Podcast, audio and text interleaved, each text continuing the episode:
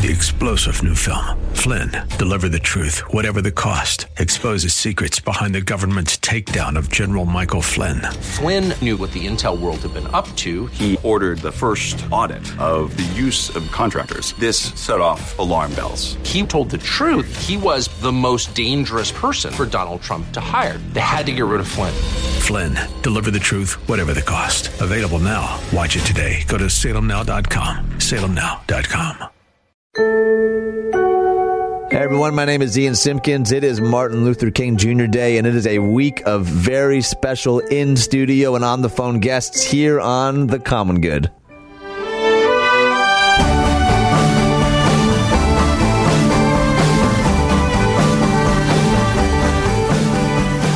Everyone, welcome to the Common Good. My name is Ian Simpkins. Happy MLK Jr. Day. Uh, Brian Fromm is out of the country on his anniversary, but I'll be here all week long with some very special guests. You can find us on Facebook at the Common Good Radio Show, 1160hope.com, on Twitter at Common Good Talk.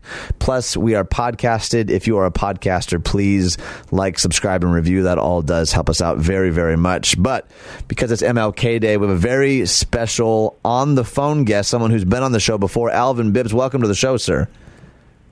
Oh, good afternoon, Ian. Delighted to join you, my friend. We really, really appreciate it, man. Your interview, and I'll encourage people to go back and listen to it, was so phenomenal. But uh, for people who don't know who you are, would you just let people know who you are, what you do, what you're about, and where they can go to learn more? Sure, sure. Again, uh, Reverend Alvin C. Bibbs Sr. here. I'm the president and CEO of the Justice Journey Alliance. Uh, we're just a wonderful organization that is really trying to reach uh, this ever increasing population of people that are divided by race and injustice. Uh, you can reach us at our website at uh, thejja.org, thejja.org for more information there.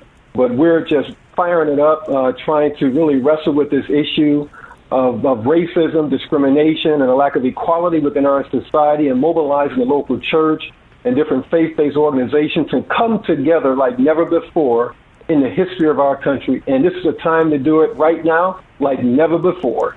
I love it. I love it. And we will have your website, all of our Facebook page as well. I cannot encourage you enough to take a look. Uh, I think what you're doing in the world is so needed and so important. And as I uh, open up my Facebook, my feed is filled with images of Dr. King and quotes of Dr. King. And I, I read this letter from Birmingham Jail this morning. Just says, for me, it's something I try to do every year because it just hits me in different ways every single year. And you shared last time you were on the show with us that you yourself actually had an encounter with Dr. King. Why don't you talk to us a little bit about that?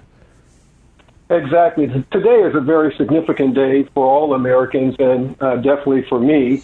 Uh, when I was a young child growing up in the city of Chicago, I had the unique privilege of having an opportunity to meet Dr. King face to face.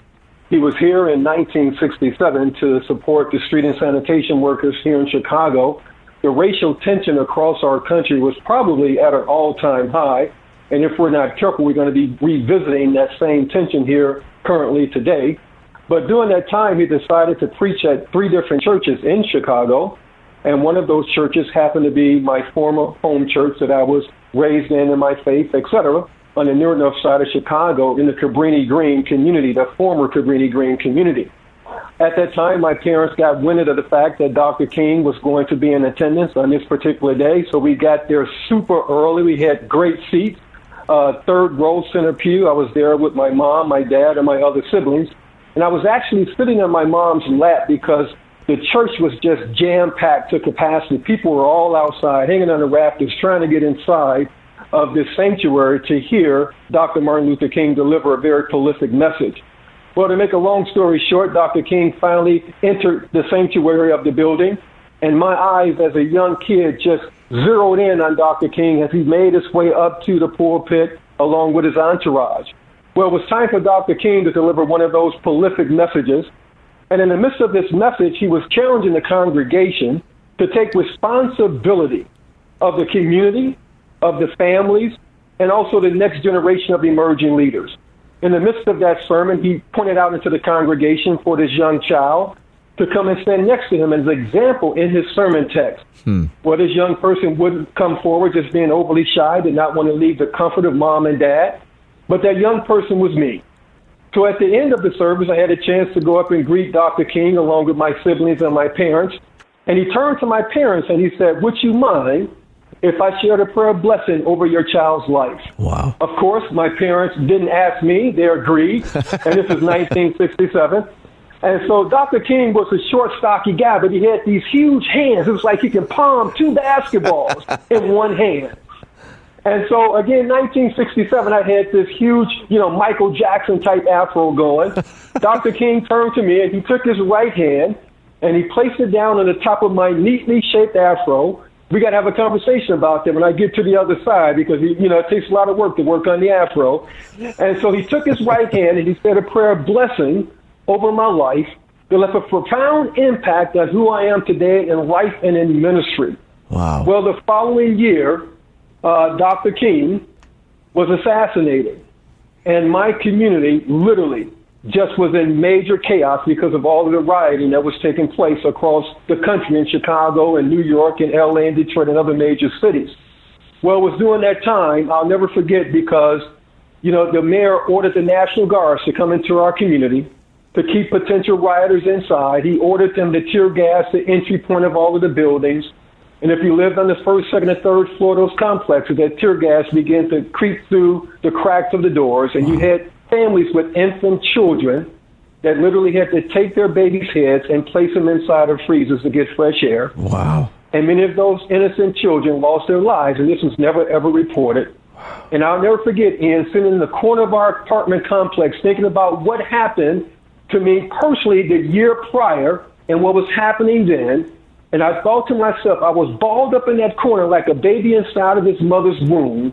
And I thought to myself, I'm never going to make it out of this community alive. Wow. And so I am so grateful for the life and the legacy of Dr. King because he prevailed in his movement and his message for economic and political and, and economic, you know, justice across the country in an unprecedented way, despite all of the obstacles.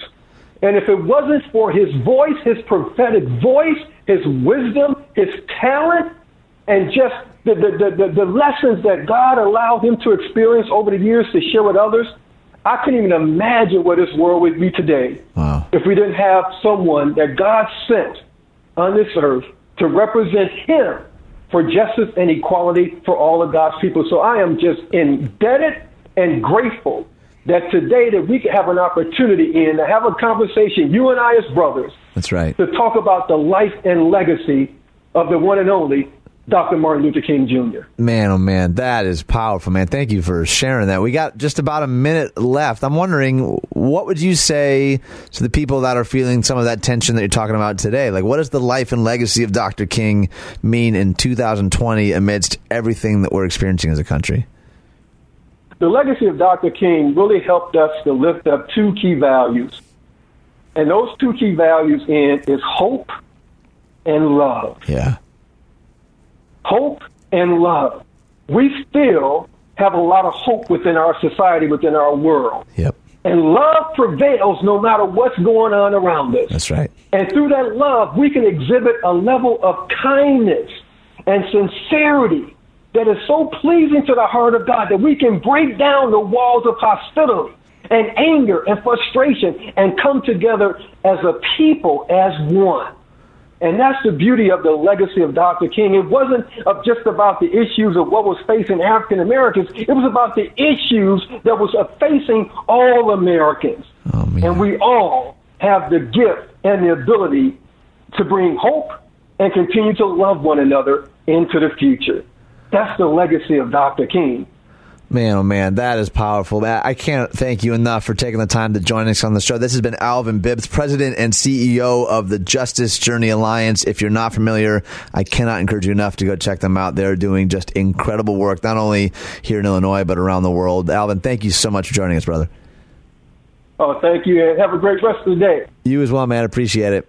And you're listening to The Common Good and the week of guests here on The Common Good on AM 1160. Hope for your life.